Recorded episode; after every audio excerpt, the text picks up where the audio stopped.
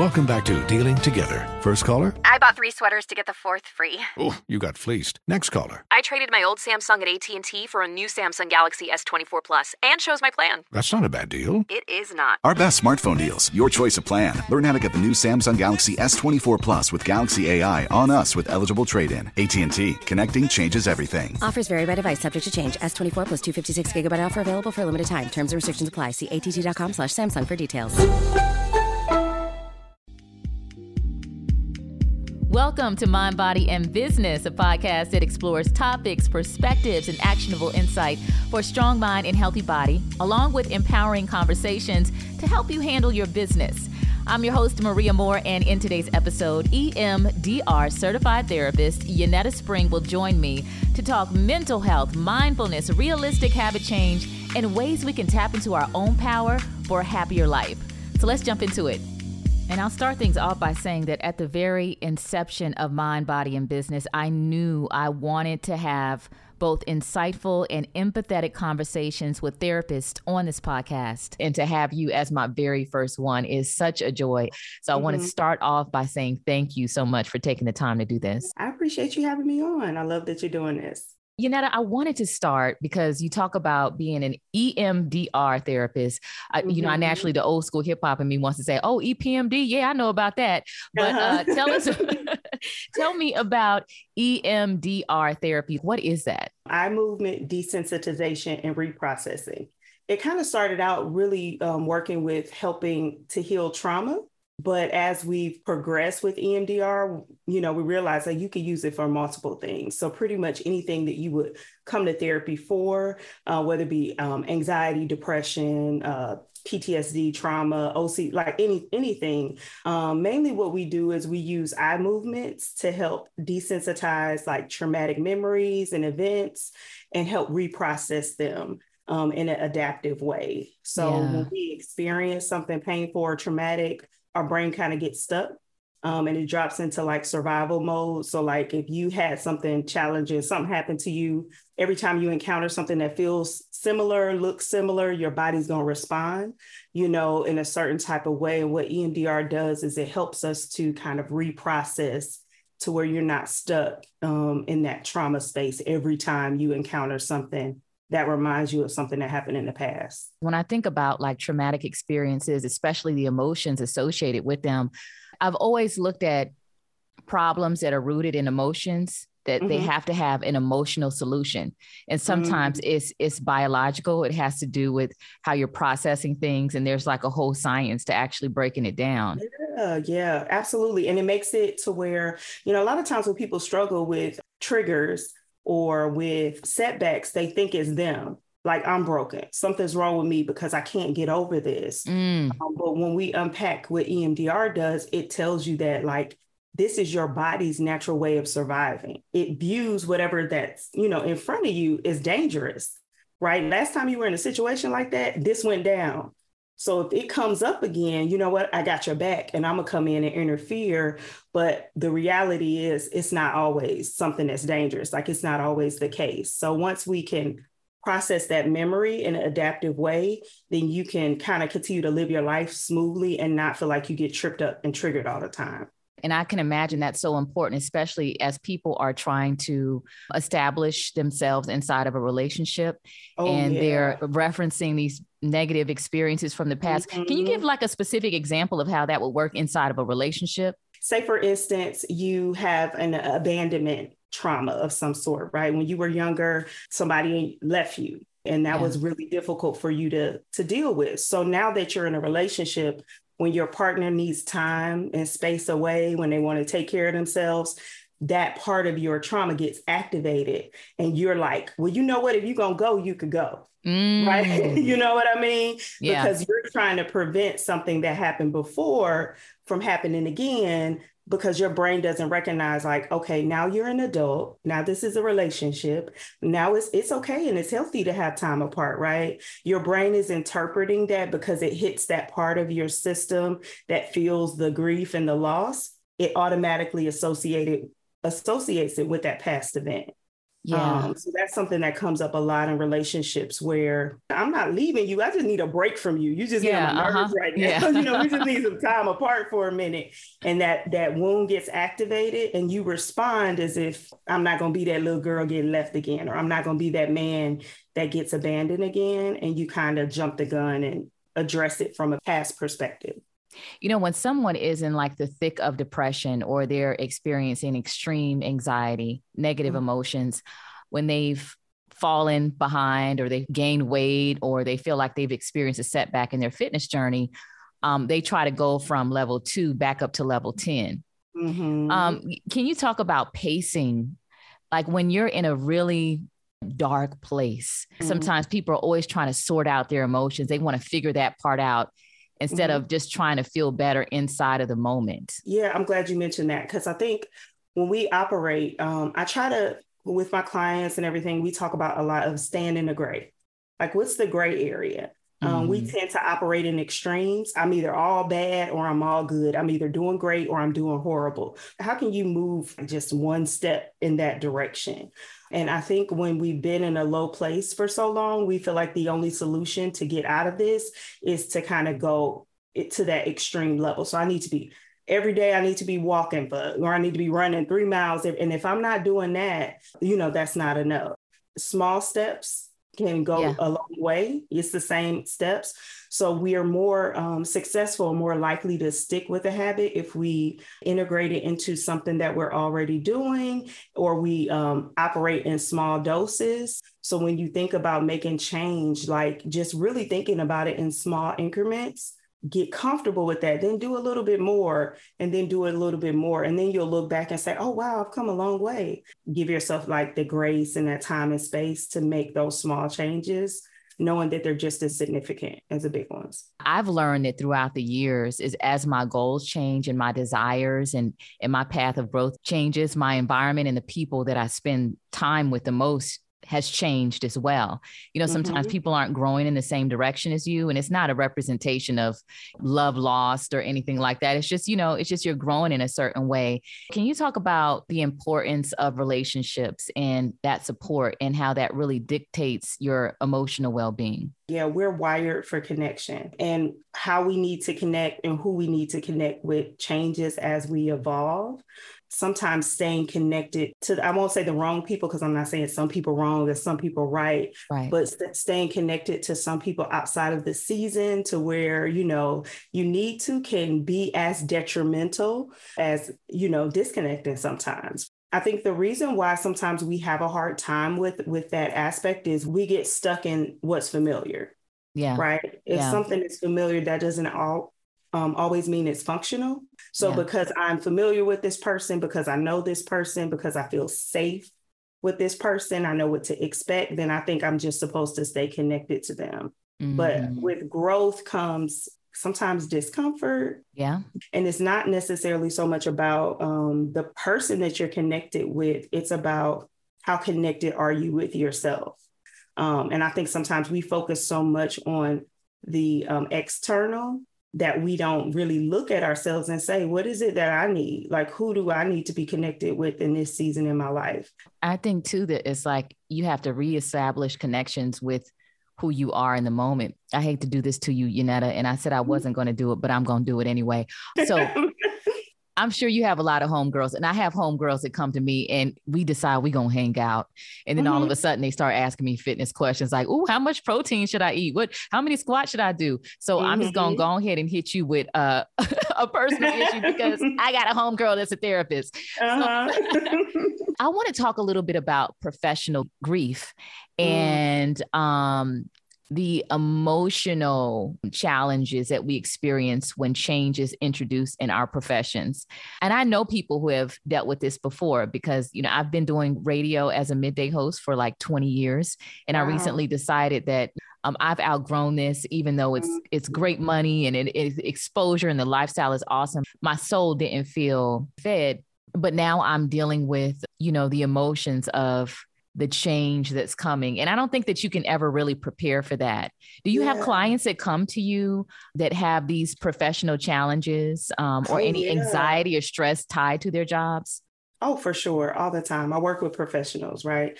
And I work with people navigating change and transition. So I love the way you frame that as professional grief because um, I don't think people really put grief into context as far as it's not just losing a person, you know, um, or a loved one to some grief can show up in several ways, right? Yeah. Grief is mainly the loss and the pain and the sadness you feel when something is one way and then it's not that way the next, right? So uh-huh. it's the the change, right? Change creates grief in and of itself.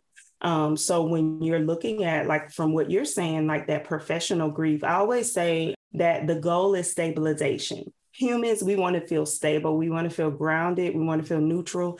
We want to exhale. We want to feel calm. And anything that happens in our life that interferes with that ability to feel stable, uh-huh. it's going to activate us, right? It's going to bring up anxiety and should I be doing this?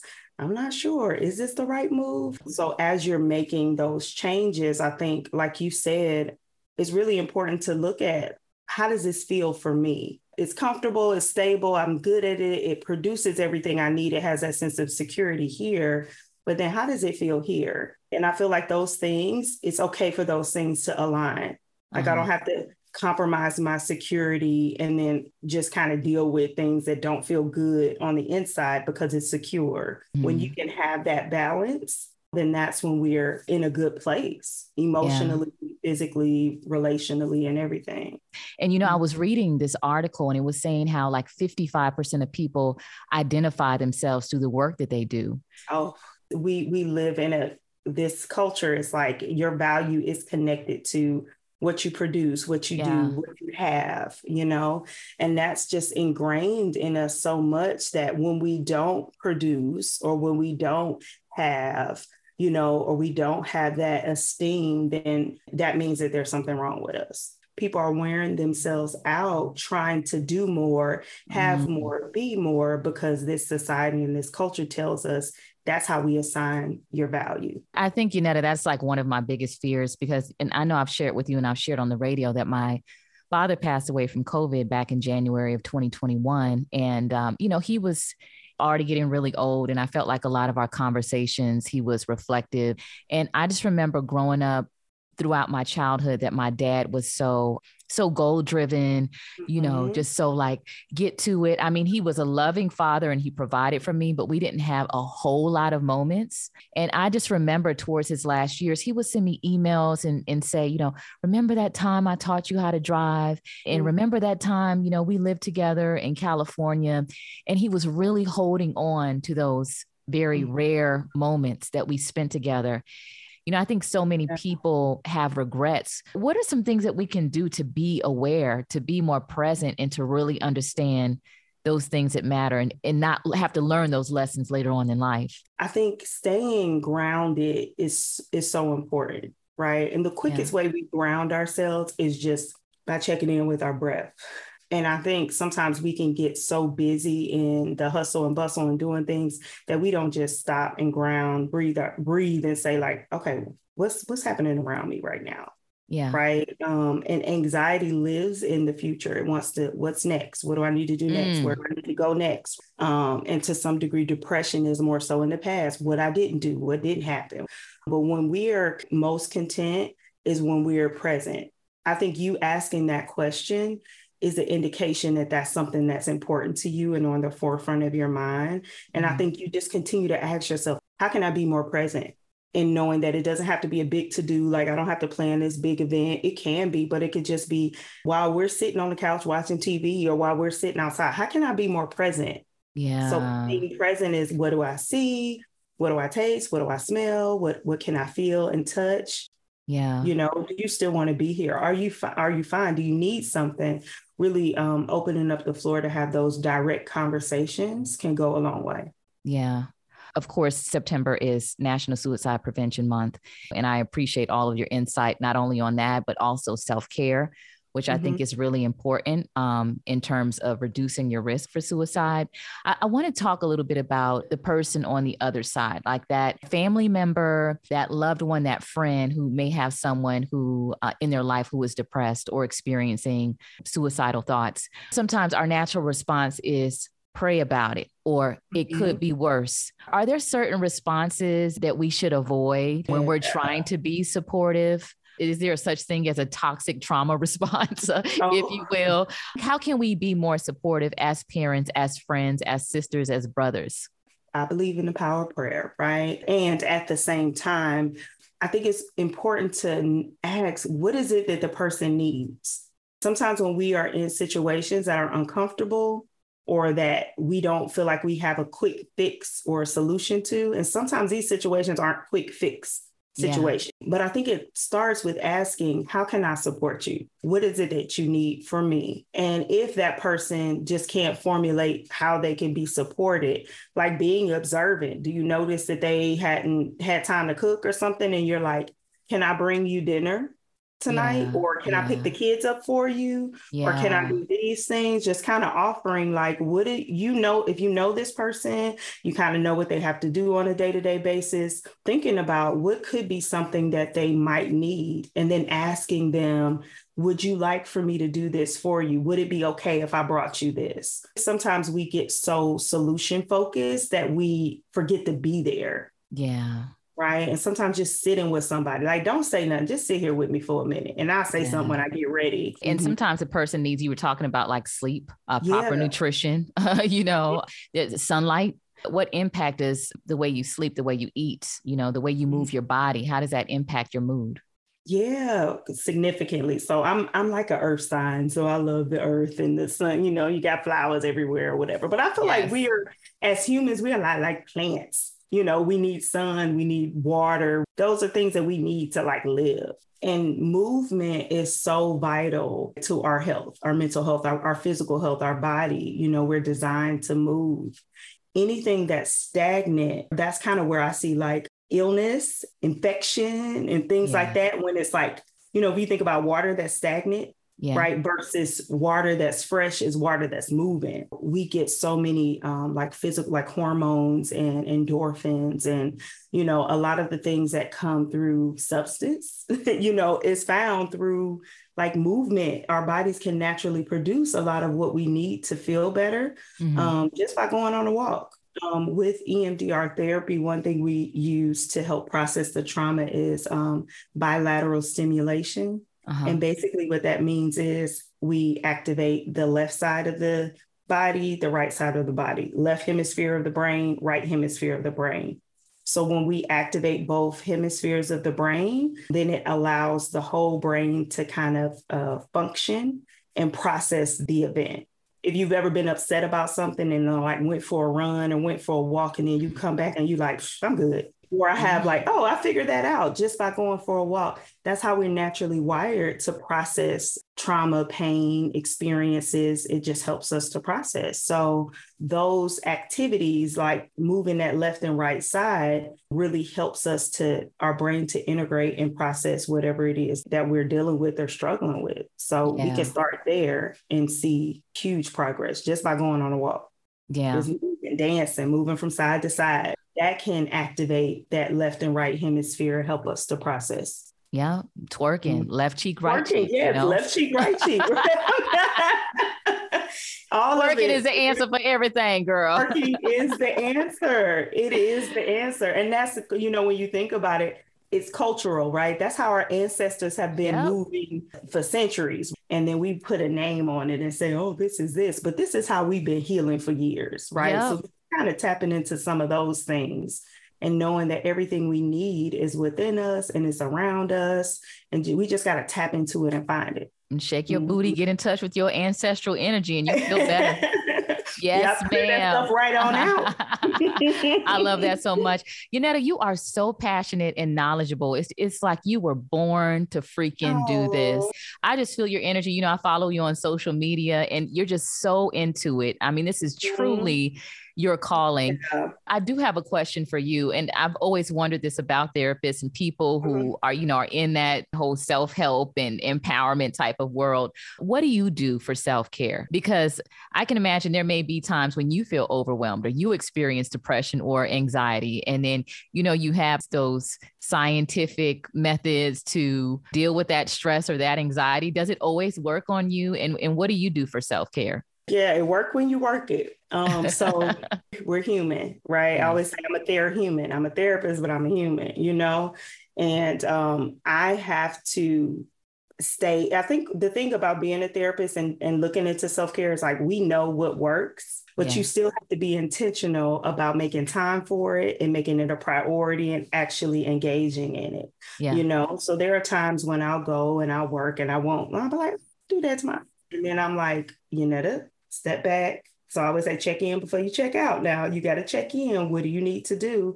And because I've been doing this for so long, I know what I need to recharge. So I can access that very quickly. Like if I'm down, okay, I need to go outside. I need to be around some trees and go for a walk, or I need to get into nature. My morning walks help set my day.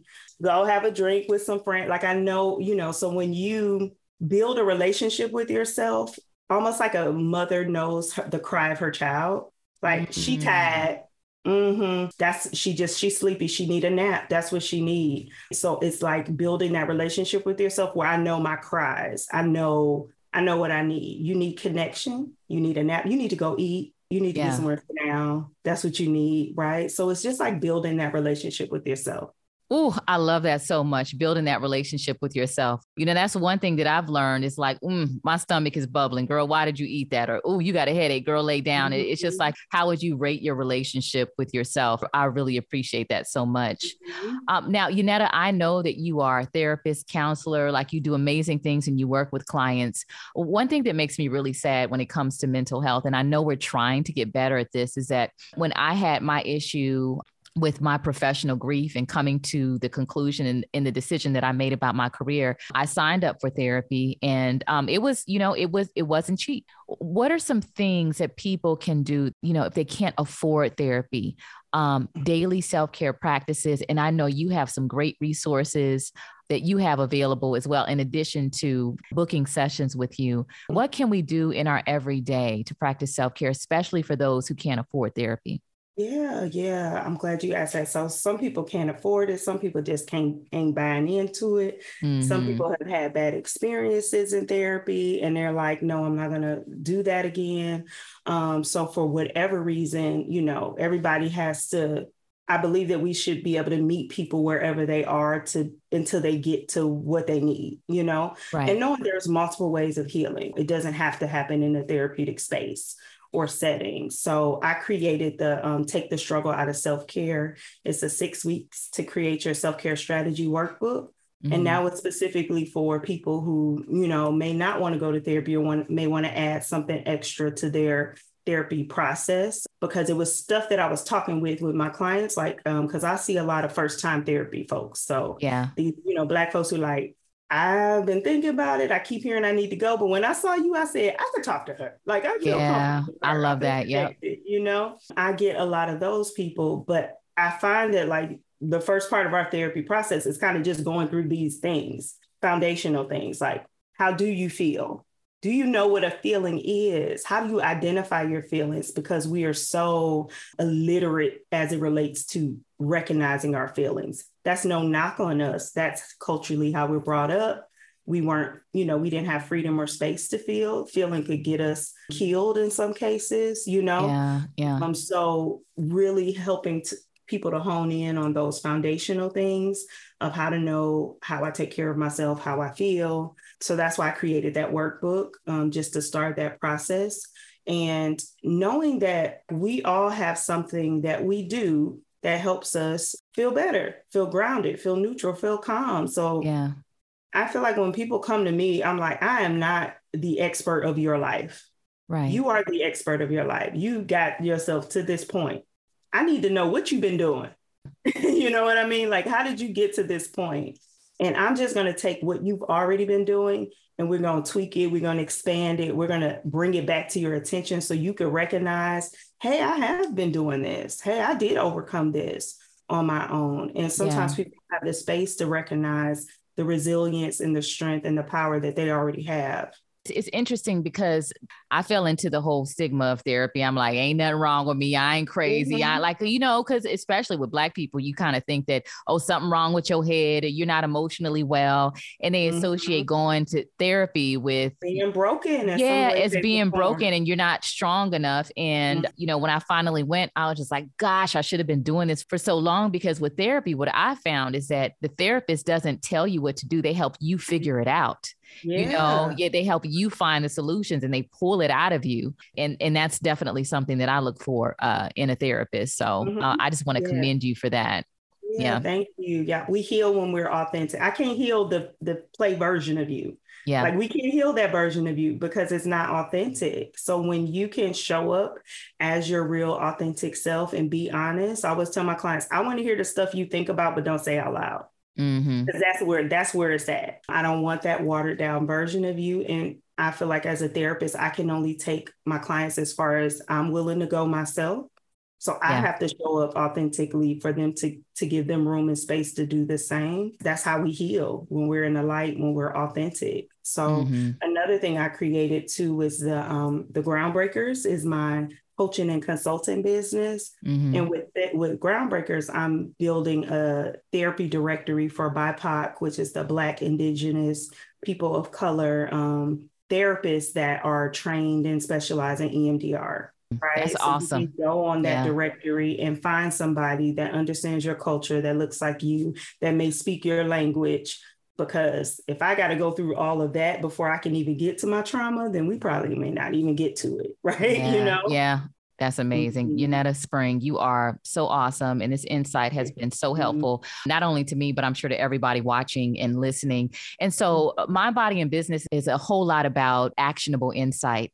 Give us some homework. Give us three things that we need to do in order mm-hmm. to prevent depression, to deal with depression, to practice better self care, and to be emotionally well. What do you say? What would you say are, are three things that we need to do?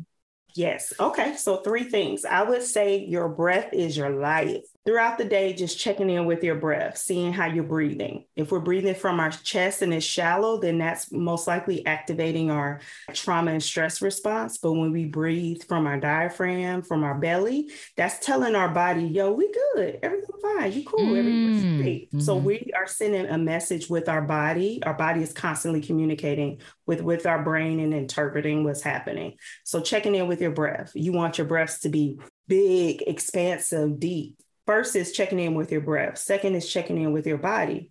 Do you feel tense? Anything tight, clenched? If it's clenched, you're sending a message to your brain that stuff ain't right when you check in with your breath, making sure you're breathing big and deep, and then checking in with your body and making sure it's loose. I'm over here like, like yeah, sitting like, up straight. Am I, am I slouched over? That's what I do. I like, uh, yeah, you just gotta gotta do shimmy and shake it off. Mm-hmm. Okay, shimmy and shake it off or whatever. Because you know when something happened and somebody walking around and you this up like re- like you can you get ready it. like I you bucket. Yep. I ain't no killer, but don't push me. Okay? I know, girl. I, I saw the little buck girl. Okay. Uh-huh. so that's the main thing checking in with your breath, checking in with your body, and then giving yourself permission to feel how you feel. You don't have to justify it, you don't have to minimize it. If it's there, then it's there for a reason. And I think giving yourself grace and compassion to feel exactly how you feel when you feel it, I think those are the three things that I would say uh, we can all benefit from doing. And I love that they're all practical and everybody can do them right now. Like you don't gotta, mm-hmm. you ain't gotta read no book. You, you, you don't have to do anything strenuous physically. It's just mm-hmm. all about awareness. So thank you so much mm-hmm. for that, Yunetta. Um, so tell me, how can folks keep in touch with you, follow you on social media? I know people that may be interested in getting with you in terms of taking advantage of your services, all of that mm-hmm. contact information. Yeah, yeah. So you can find me on social at Yunetta Spring. So I've been working on this because I got 12,000 businesses and yeah. people get confused. so Yunetta Spring is the main funnel. You can find me there, yunettaspring.com. If you go to yunettaspring.com, it's going to give you access to Springforth Counseling, which is my therapy practice, and Groundbreakers Coaching and Consulting, which is where I support therapists, and the directory is housed there. Um, and I'm on TikTok doing stuff. I got a couple dances and stuff on there though. Yes, yeah. I love it. I love because it. I think it's important to laugh and be funny and move and stuff. Yeah, so you can. And my book is on Amazon. Take the struggle out of self care, the workbook. You can find it there. But Yunetta Spring is my social, and YunettaSpring.com. That'll get you where you need to go. Thank you for having me. Truly a pleasure, Yunetta. Thank you again for this conversation. Such helpful resources and really great insight. It definitely blessed me, and I'm hoping that whoever is listening to this episode feels the same way. Again, stay connected with Yunetta, and you can join the conversation on Instagram at MBB Pod. And if you have a Tell Me More question, you can DM me there as well. All right, that's a wrap for this episode of Mind, Body, and Business. Thank you so much for spending this time with me I look forward to continuing these empowering conversations. I'll catch you on the next episode of Mind, Body, and Business. Mind, Body, and Business with Maria Moore is an Urban One Incorporated Reach Media production. Hosted by Maria Moore. Follow me at Maria Moore on all socials. Executive produced by Maria Moore. Supervisory podcast producer, Colby Cope Tyner. Sales partnerships, Sam Tatum. Integrated marketing and partnerships, Lori Flowers, Laura Lopez, and Brittany Jackson. Digital marketing, J.R. Davis and Tim Hall. Thank you for listening to the Mind, Body, and Business podcast. Mind, mind, body, and business.